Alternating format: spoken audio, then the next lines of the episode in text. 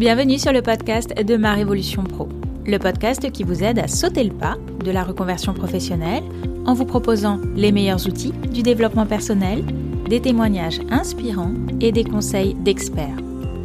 Je suis Clarence Mirkovic, coach professionnelle et consultante en bilan de compétences. Si vous êtes à la recherche de votre nouvelle voie professionnelle, je vous invite à télécharger gratuitement votre livret d'exercices pour vous poser les bonnes questions. Vous trouverez le lien dans la description de cet épisode. Je reçois aujourd'hui Éléonore Carré, directrice d'études au département opinion et politique chez Opinionway. L'occasion d'échanger ensemble sur les éléments clés pour être heureux au travail, du lien entre plaisir et sentiment d'utilité, mais aussi de la contribution du travail à notre bonheur. Je vous souhaite une très belle écoute. Bonjour Éléonore. Bonjour Clarence. Merci beaucoup d'avoir accepté mon invitation. Est-ce que tu peux commencer par te présenter, s'il te plaît? Bien sûr. Donc, euh, comme tu l'as dit, je m'appelle Éléonore Carré. Je suis directrice d'études au département opinion et politique chez Opinionway. D'après ce que toi tu observes dans les études que tu peux faire, quels sont les ingrédients clés pour être heureux au travail? Alors, euh, c'est une très bonne question et j'adorerais avoir la bonne réponse à, ta question. Euh, bien sûr, il n'y a pas de recette miracle et ça dépend de chacun et de chacune ça dépend beaucoup en fait du, moment où on est dans sa vie, euh, où on en est, ce qu'on veut et, comment on perçoit et comment s'est posé les questions.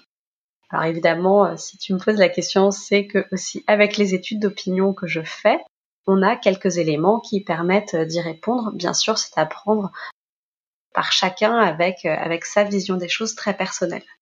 Euh, la première chose, c'est qu'on parle souvent de la, reconnaissance de manière globale et plus spécifiquement de la reconnaissance financière, de l'argent. Euh, ce gros mot qui pourtant, en fait, euh, pour la majorité d'entre nous, est très important. Il faut pas se leurrer, hein, l'argent, le nerf de la guerre, comme on dit, ça reste super important et super important pour tout le monde, quel que soit son parcours, quel que soit son profil. C'est quelque chose de primordial, mais c'est pas de la cupidité en fait, pour l'argent. C'est euh, euh, la sérénité que ça apporte pour soi, pour euh, pouvoir vivre la vie qu'on veut, prendre soin de ses proches, pour pouvoir en fait faire exactement ce qu'on veut. On travaille pour vivre, c'est pas l'inverse. Donc il y a toujours cette histoire de, de l'argent et de la reconnaissance financière qui permet d'être heureux au travail. On est toujours plutôt content d'être bien payé. Puis il y a d'autres choses, bien sûr. Hein. Il n'y a pas que ça, sinon ce serait quand même assez triste. Euh, mais il y a euh, donc euh, d'autres choses comme les personnes avec qui on travaille, l'ambiance de travail qui reste un marqueur très très fort. Ça, on le voit dans toutes les études qu'on fait sur le sujet du travail et du bonheur au travail de qu'est-ce qui fait qu'on est qu'on est content de se lever le matin pour aller travailler. Le fait d'avoir une équipe qu'on est content de retrouver tous les jours, le fait d'avoir d'apprécier son lieu de travail, de, de trouver que c'est un cadre agréable où est tous les jours, ça c'est quelque chose de déterminant.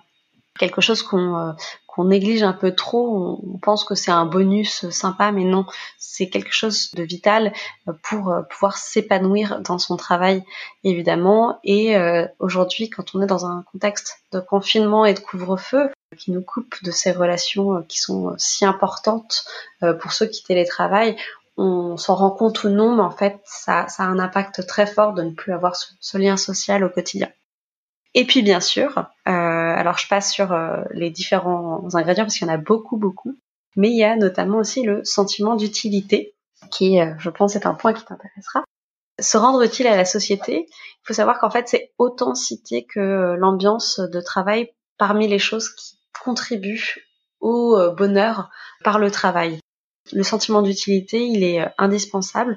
Il est indispensable aussi euh, en fonction de l'âge. On, on voit que euh, les jeunes le citent un peu plus parce qu'ils découvrent aussi le travail et ils découvrent quel va être leur parcours de travail et leur personnalité de travail. mais il est vraiment cité par l'ensemble l'ensemble des Français avec certaines populations quand même qui sont un peu plus sensibles que d'autres. Quelle partie de la population est-ce que tu le sais ça? Oui, bien sûr. Alors, je parlais des jeunes qui le citent un peu plus, euh, et c'est vrai que euh, ils sont dans une dans une idée d'utilité du, du travail parce que parce qu'ils ont besoin. En fait, ils sont comment comment dire. En fait, aujourd'hui, il y a un peu partout, euh, on peut le voir, une injonction à être utile dans son travail, à apporter quelque chose et puis à avoir tout en même temps avoir le bon job qui permettra de, de cocher, toutes les cases. Euh, mais il n'y a pas que.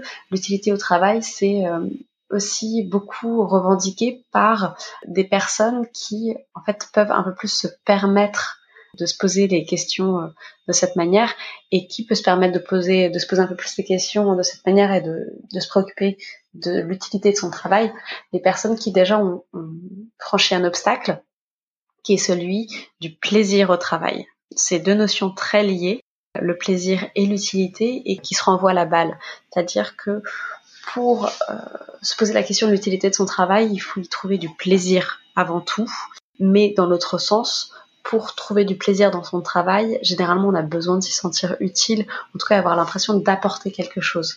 Parce que la notion d'utilité, elle est aussi très particulière, j'y reviendrai plus tard, elle recouvre plusieurs choses et elle recouvre des choses très différentes euh, selon euh, les individus, selon les Français. Donc il y a vraiment un besoin euh, important de, trouver du plaisir.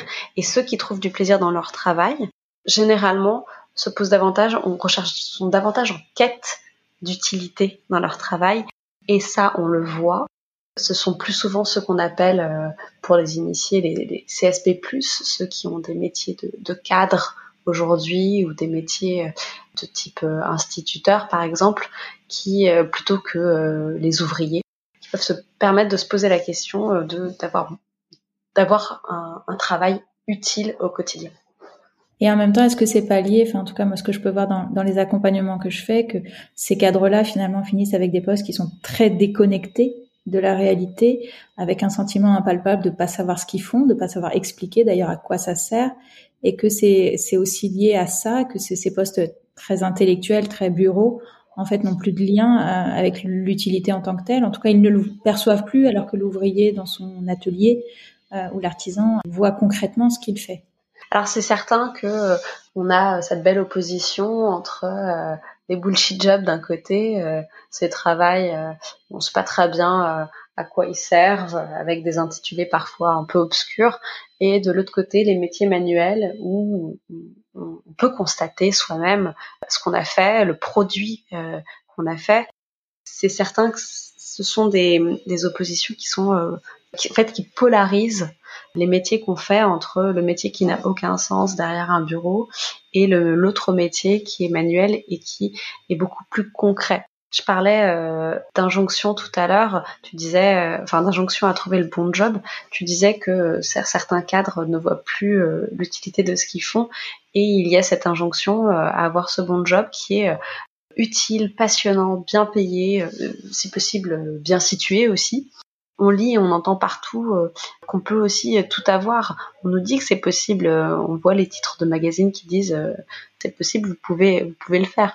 Bien sûr que c'est possible aussi de, l'imaginer, mais il y a aussi et de le faire. Mais il y a quand même cette idée d'avoir la vie parfaite qu'on nous vend.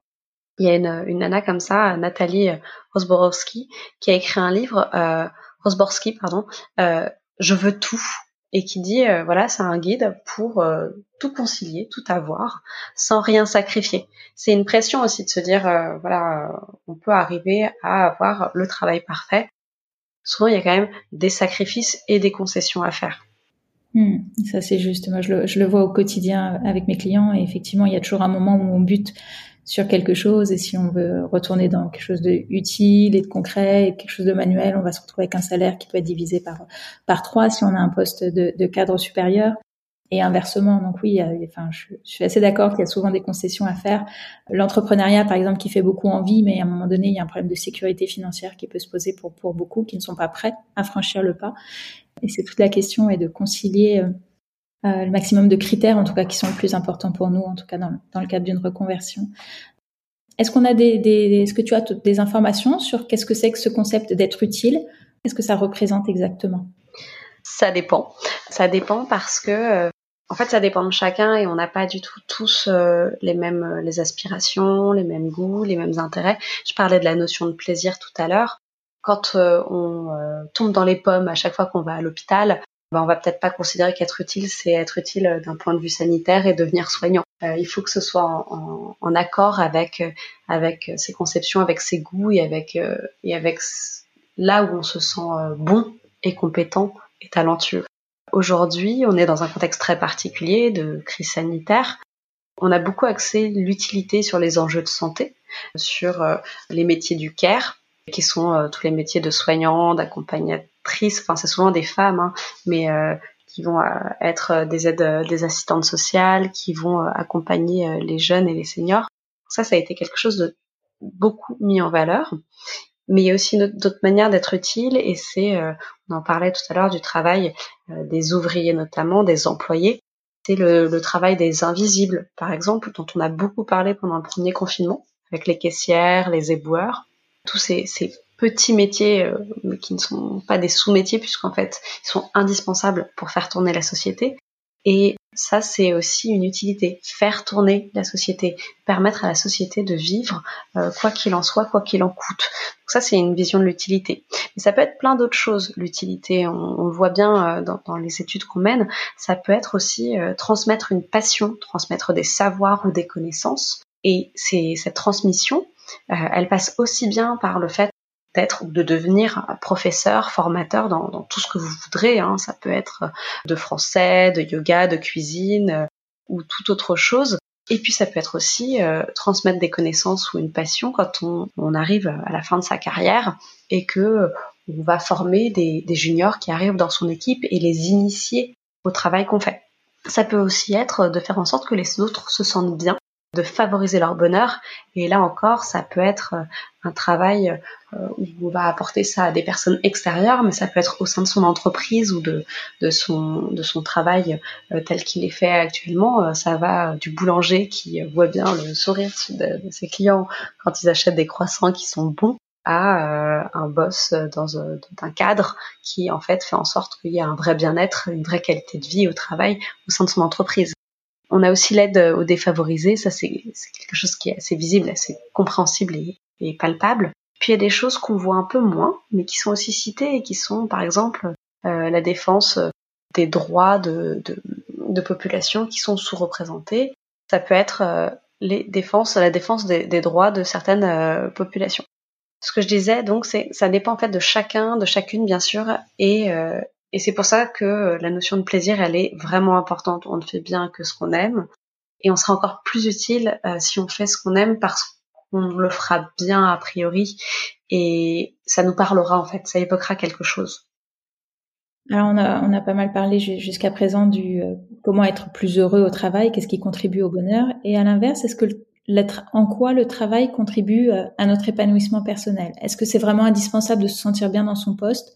Pour être épanoui personnellement Je parlais tout à l'heure de, cette histoire de, en fait, de l'importance de l'argent et de la sérénité financière.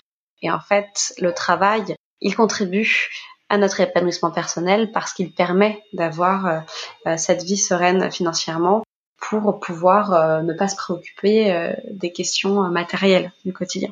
Le travail aussi, il, il contribue à l'épanouissement personnel et c'est important parce que euh, il, forge la personne que l'on est et que l'on devient.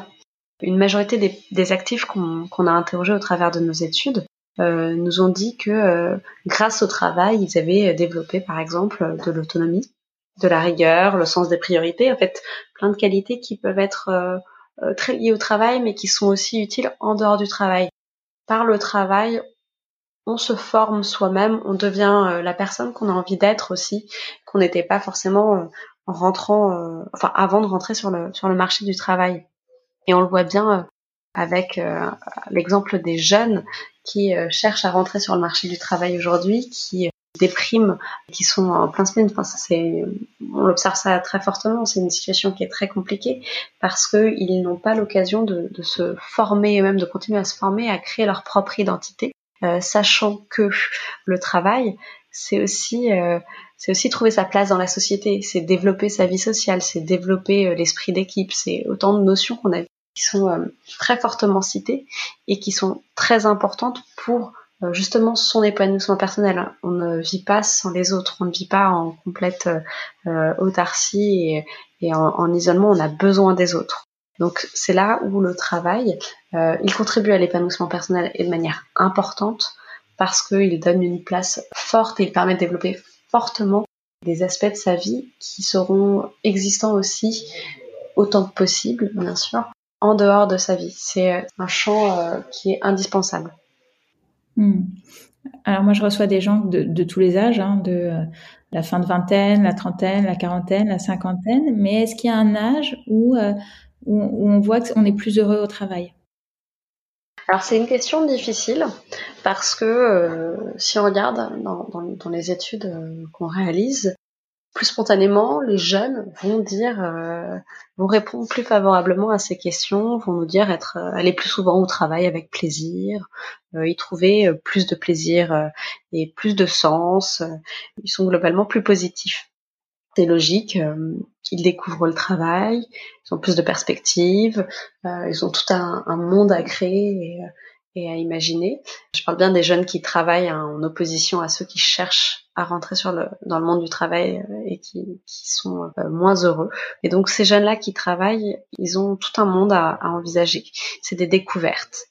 Et en même temps, euh, finalement, c'est un, regard très nouveau sur le travail qui explique euh, cet enthousiasme, mais qui ne révèle pas forcément une, réalité quand on creuse un peu, parce que ils sont autant, voire plus nombreux que euh, les autres tranches d'âge, que, ceux qui sont plus âgés, à nous dire avoir envie de changer d'entreprise, de changer de travail, à avoir eu envie de se reconvertir pendant les deux premiers confinements, pas du troisième.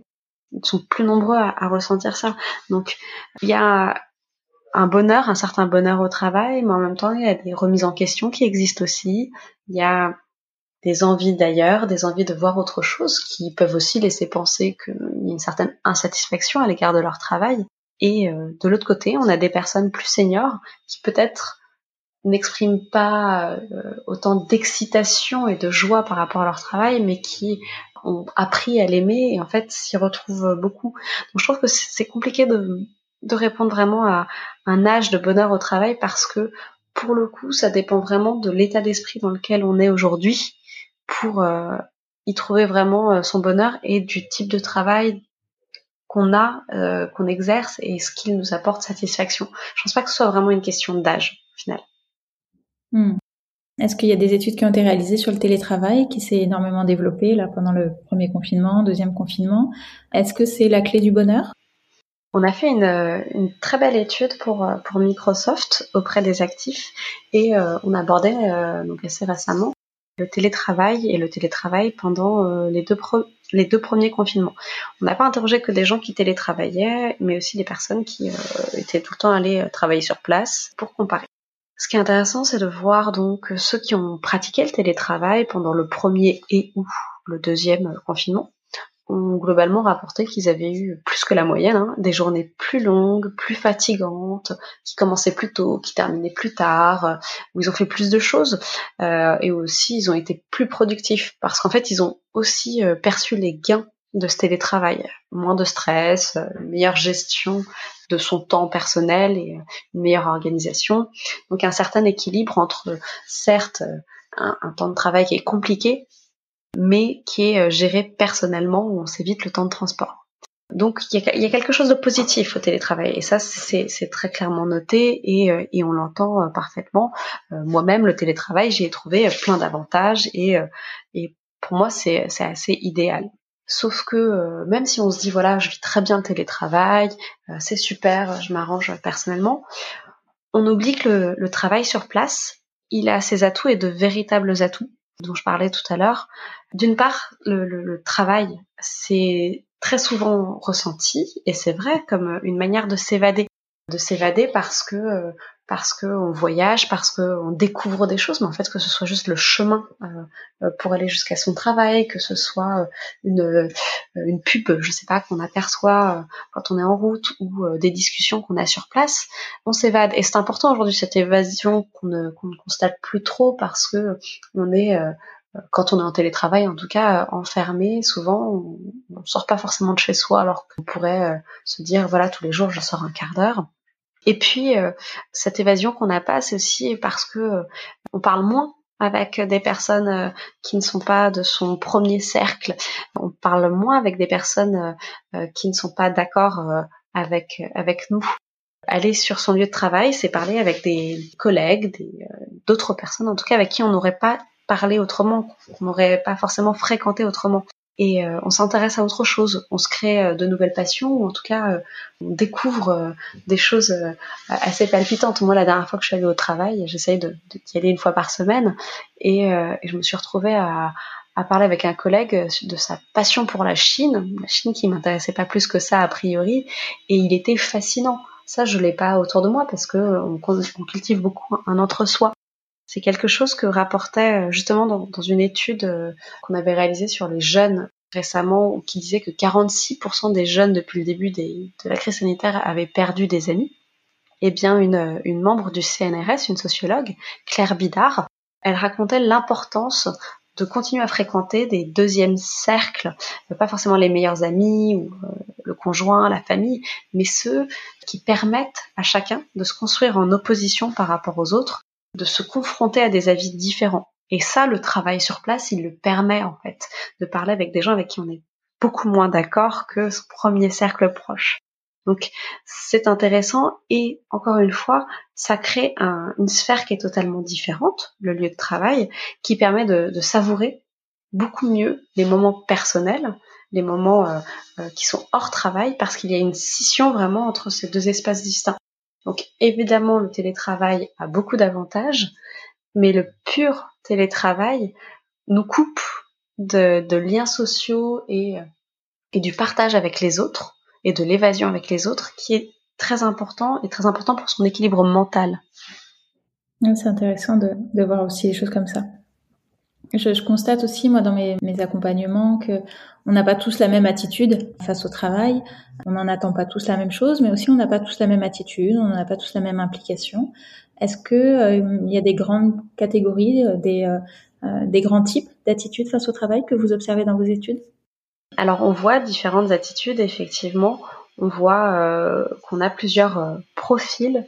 Euh, ça, c'est encore dans cette étude très intéressante qu'on a réalisée pour, pour Microsoft, qui nous a permis de dégager quatre grands profils. Alors bien sûr, on peut faire différentes typologies et détailler davantage mais globalement, vous voyez quatre grandes catégories, notamment des passionnés, ceux qui vraiment alors ne vivent pas pour leur travail, mais ils trouvent vraiment quelque chose, une passion, une manière de vivre des choses qui leur plaisent profondément, qui sont euh, plus souvent des personnes qui euh, sont cadres, euh, en l'occurrence, et qui se rendent au, travail tous les jours avec plaisir, se disent qu'ils vont apprendre quelque chose, qu'ils vont être en accord avec leurs valeurs et qui euh, sont assez contents par exemple du télétravail parce que c'est une manière de, se rapprocher un peu plus de leur travail et de le vivre. Ce qui est intéressant aussi, c'est qu'ils ne renoncent pas du tout à l'idée un jour se reconvertir, c'est plutôt euh, aller glaner, aller euh, profiter. En fait, ils jouissent de leur travail, mais ils sont capables d'en changer. Et je trouve que c'est assez intéressant cette posture de finalement se dire, c'est pas parce que j'ai une passion pour ce que je fais aujourd'hui que je ne peux pas en changer, je peux pas découvrir autre chose. C'est une capacité en fait à apprendre tout ce qui est bon à prendre pour avancer. On a aussi euh, des acharnés du travail et euh, là, eux vivent pour leur travail dans le sens où euh, ce sont beaucoup des, des entrepreneurs, des, des, des, indépendants par exemple, des artisans, des commerçants, des professions libérales. Ils portent leur activité, ils sont engagés aussi des capitaux et eux, en fait, ils vont vivre à 100% euh, matin, midi, soir, le week-end leur travail et la période qu'on vient de vivre et qu'on est encore en train de vivre, elle, a resserré ses liens et eux, pour aucun, pour aucune raison au monde, ils voudraient euh, changer d'activité. C'est, vraiment, ils ont trouvé leur passion et leur passion, elle, prend le pas sur leur vie personnelle.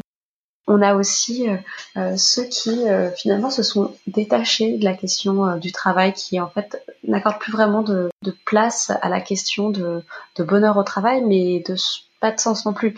Les passionnés, ils ont vraiment une logique de sens du travail. Les acharnés dont je parlais, ils ont une logique de plaisir. Ça les fait palpiter de, passer des heures et des heures à travailler. C'est un plaisir personnel, mais un plaisir qui peut être très pragmatique euh, de juste gagner de l'argent. La troisième catégorie dont je parle, qui sont plus dans une logique de euh, euh, finalement ils sont un peu résignés mais ils sont dans une logique de gagne-pain de leur travail mais sans, sans stimulation, c'est-à-dire que je vais au travail, je fais mon travail et je rentre chez moi et ça me permet de vivre et d'avoir ma vie chez moi. Cette catégorie de, la population, là on est à peu près à trois tiers, hein, pas loin, mais euh, cette catégorie de la population, elle a très mal vécu le télétravail parce que j'en parlais, c'est important de, de, de, cloisonner les deux. Et ça, ça correspond à beaucoup de personnes qui ont, euh, avec le temps, laissé passer finalement euh, les questions de d'intérêt du travail et de passion et de sens et de plaisir. C'est une population qui que je trouve très intéressante parce que finalement il suffirait pas grand chose pour euh, leur dire bah en fait on peut faire basculer tout ça, on peut changer tout ça en, euh, se posant certaines questions, en se remettant dedans et en, ne gardant pas le travail comme finalement ce devoir plus que euh, la liberté que ça, permet d'avoir. Et puis une dernière catégorie où là c'est beaucoup plus difficile parce que c'est ceux qu'on appelle les, résignés. Eux sont beaucoup plus euh, dans une situation beaucoup plus difficile, beaucoup plus précaire, où le travail est plus qu'un gagne-pain, en fait, c'est une nécessité pour survivre, et qui font un travail qui est plus ingrat, plus souvent ingrat et euh, difficile au quotidien, et qui n'ont aucune envie, mais pour le coup, ils sont complètement détachés de, des notions de plaisir et de sens. Ils n'ont pas de plaisir dans leur travail. Éventuellement, ils y trouvent un peu du sens parce que euh, ce sont des travails des, professions plus souvent manuelles. Et donc ils voient plus facilement la, production euh, et, ce qu'ils ont produit et, ils peuvent en tirer une fierté, une certaine fierté, mais finalement ils n'ont pas des relations très euh, très agréables au travail, ils n'ont pas un cadre de travail très agréable, ils sont pas très bien payés, donc il y a un vrai éloignement par rapport au goût du travail qui fait que pour les reconnecter là c'est plus que euh, quelques questionnements, c'est des enjeux beaucoup plus forts. Tu, tu parlais de sens et on, on parlait d'utilité au, au, départ. Est-ce que c'est, euh, est-ce que pour les, les, personnes que tu interroges, est-ce que c'est synonyme? Est-ce que le sens est forcément être utile ou est-ce que certains ont une autre vision du sens? Alors c'est une très bonne question et j'ai glissé moi-même sans m'en rendre compte. C'est intéressant parce que pour la majorité, euh, la question de, du sens, c'est avant tout l'utilité. Mais c'est vrai que euh, quand on avait interrogé les, plus jeunes sur ces questions, on voyait bien qu'il y avait euh, une certaine concomitance entre euh, l'utilité, qu'est-ce qui est utile pour la société, et qu'est-ce qui est utile pour moi-même. Est-ce qu'on peut dissocier l'épanouissement personnel que m'apporte mon travail, et ça c'est utile pour moi, et ça a du sens pour moi, de comment je vais être utile à la société en faisant des choses qui ont un impact positif et ce qui était euh, fascinant, c'est qu'on voyait que les jeunes citaient autant l'utilité pour soi que l'utilité pour les autres.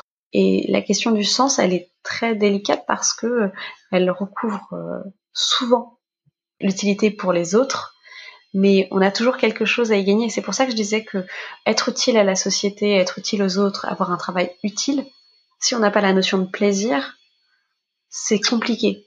C'est compliqué parce qu'en fait, c'est, euh, c'est vraiment lié profondément et ça a besoin de, d'avancer ensemble pour être euh, efficace et pour qu'en fait ça existe. Tout travail euh, peut être utile en fait dans, dans nombre de travail, même si c'est un travail un peu absurde derrière un ordinateur, un bureau et on sait pas très bien ce qu'on fait à la fin de la journée. On peut trouver du sens, on peut trouver de l'utilité dans la manière dont on agit avec ses collègues, dans la manière dont on transmet une passion, ce que j'expliquais tout à l'heure, ça peut être plein de choses. Mais il faut, euh, il faut la notion de plaisir parce que si on a perdu tout plaisir, comme euh, les, la catégorie des gagne-pains dont je parlais tout à l'heure, si on a perdu tout plaisir, euh, si on est juste là en mode automatique, en pilote automatique, même si c'est utile ce qu'on fait, on le perçoit pas. Et c'est ça qui est dommage. Alors justement, tu parlais d'injonction aussi, d'injonction au bonheur au travail, et, et, dans cette injonction, bah, du coup, la reconversion euh, est un sujet qui vient juste derrière. Euh, est-ce que c'est une vraie tendance de fond ou est-ce que c'est euh, grossi par par les médias? C'est grossi par les médias, un peu, parce que à écouter, à, à lire les médias, c'est même pas une tendance, c'est que tout le monde devrait passer par là.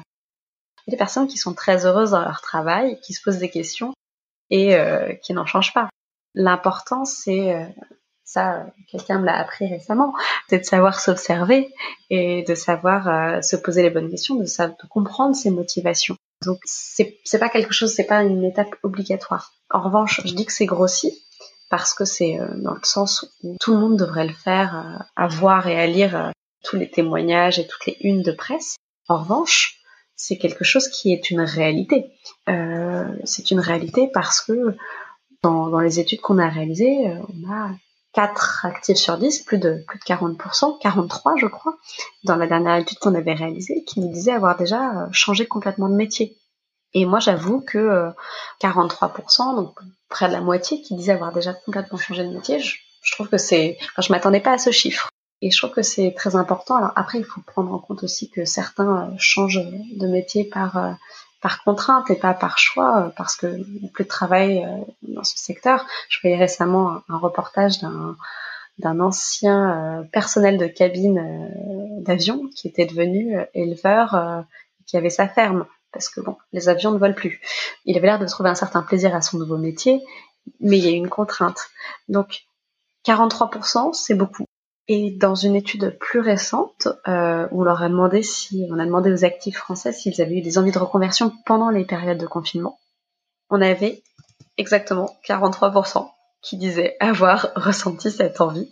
Donc c'est assez, assez amusant d'avoir exactement le même chiffre, mais donc on reste dans une même tendance, en tout cas d'envie. Là, c'est encore autre chose. Hein. Ça ne veut pas dire que ça s'est concrétisé. Mais ce que je veux dire par là, c'est que c'est quand même quelque chose de majeur qu'on a à l'esprit, qui je pense s'est renforcé aussi parce que euh, euh on a l'idée aujourd'hui qu'on ne va pas faire sa carrière dans la même entreprise, à faire le même métier toute sa vie. C'est cette injonction dont on parlait. Il faut avoir du mouvement et, euh, et ça, ça, ça, fait naître des, des petites, euh, des petites graines dans, dans, la tête de chacun. Et puis c'est aussi euh, lié à l'idée qu'aujourd'hui on a un peu plus le choix et que ce choix on peut l'opérer dans tous les aspects de sa vie. Euh, je vais donner une comparaison, mais par exemple dans la, vie personnelle, la vie amoureuse, aujourd'hui on sait que, enfin, on se marie plus forcément pour toute une vie. Euh, on sait qu'on aura peut-être euh, un, deux ou trois compagnons de, longue durée, qu'on aura des familles recomposées euh, avec peut-être des parents différents pour ses enfants. Mais c'est la même chose pour le travail finalement. On n'est pas obligé de se, se marier à un travail, à une entreprise au début de sa vie. On sait que on peut imaginer se réinventer et se reconvertir. Donc ça, c'est quelque chose qui est complètement ancré aujourd'hui, enfin qui, avance bien et qui, qui est présent avec euh, des taux de transformation qui sont pas forcément euh, toujours, enfin, tous ceux qui ont envie de changer de, de, métier ne le font pas forcément. Mais en tout cas, c'est des envies, des aspirations qui, qui, sont là, qui ont longtemps existé, mais qui sont sans doute aussi aujourd'hui euh, beaucoup, enfin, qui sont facilités par les dispositifs qui existent. On a, plus de facilité aujourd'hui pour passer à l'acte. Il y a plus d'accompagnement, il y a plus de formation avec euh, les périodes de confinement, de couvre-feu, on a, je pense, euh, vu exploser les formations en ligne. Moi, j'ai régulièrement des pubs sur Instagram et autres qui me qui me ciblent pour me dire que je peux faire une formation d'onologie en six mois ou de décoratrice d'intérieur. Tout ça, c'est possible. Et en même temps, je dis, c'est beaucoup plus facile. Et j'oublie bien sûr les bilans de compétences qui sont extraordinaires pour repenser ta carrière. Il faut savoir que donc il y a tous ces moyens, tous ces dispositifs qui existent. Il y a beaucoup de choses euh, sur le, compte euh, professionnel euh, de formation. mais ce qui est intéressant aussi, c'est qu'en fait, moi je vous dis tout ça, peut-être parce que je suis plus informée, mais beaucoup ne connaissent pas aussi toutes ces aides et ces dispositifs, même s'ils ont beaucoup augmenté. Dans une étude qu'on avait menée pour Elle Active il y a trois ans, deux actifs sur trois nous disaient de ne pas du tout savoir à qui s'adresser si demain ils voulaient se reconvertir. C'est intéressant de, voir que même si on a une, explosion, en tout cas moi je pense, beaucoup d'aides et beaucoup de, formations aujourd'hui et de plus en plus qui existent, c'est pas forcément non plus à la portée de tous et tout le monde, même en sachant en fait que ces aides existent, ne sait pas qui appeler euh, parce qu'il y a aussi pléthore d'offres. Ça, ce sont, euh, des, éléments aussi qui permettent de se rendre compte euh, de l'évolution en tout cas de, alors j'ai pas envie de dire d'un marché, mais en tout cas d'une tendance avec des, des, offres qui y répondent. Hmm. Et alors, quelles sont les principales raisons qui, euh, poussent les gens à vouloir se reconvertir? Il y a plusieurs choses. C'est intéressant de voir qu'on a presque autant l'envie de changer, la, curiosité de voir autre chose, l'envie de trouver plus de sens à ce qu'on fait, euh, avec euh, tous les sens que recouvre ce terme sens, que euh, donc autant l'envie, quelque chose de proactif, que des situations contraignantes qui vont accélérer le processus de, de reconversion, de se dire bon, faut que je me bouge.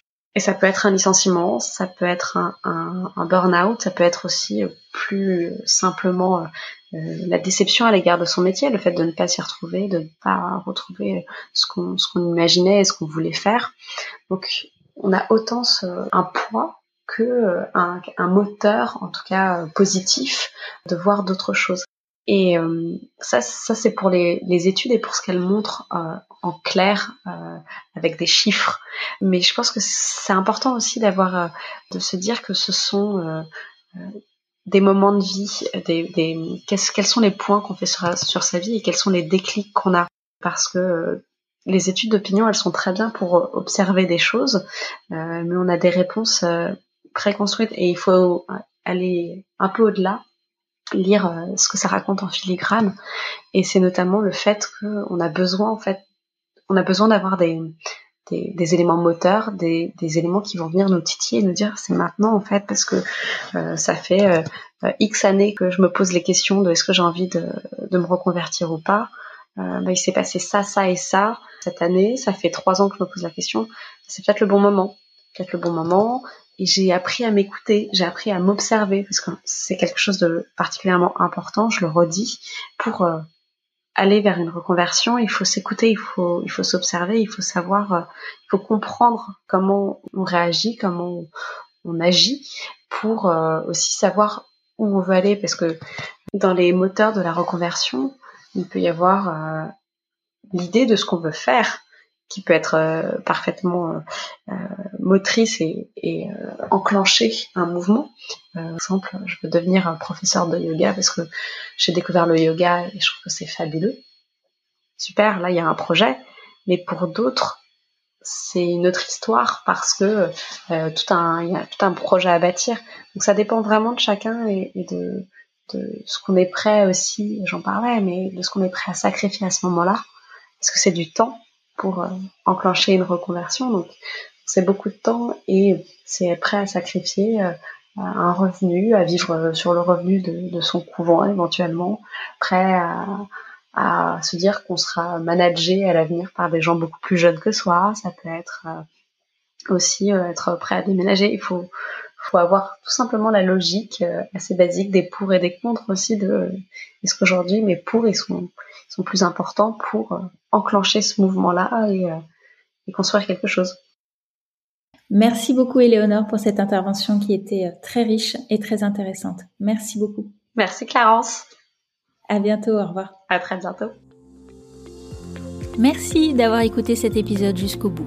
Si ce podcast vous plaît, je vous invite à vous y abonner et à lui laisser un commentaire ainsi qu'une note 5 étoiles sur votre plateforme d'écoute préférée. Et si vous souhaitez entreprendre une reconversion professionnelle, prenez rendez-vous pour un entretien préliminaire, gratuit et sans engagement. Cela nous permettra de faire connaissance et de voir quel est l'accompagnement le plus adapté à votre situation. Vous trouverez le lien pour prendre rendez-vous dans la description de l'épisode. Je vous dis à bientôt. Au revoir.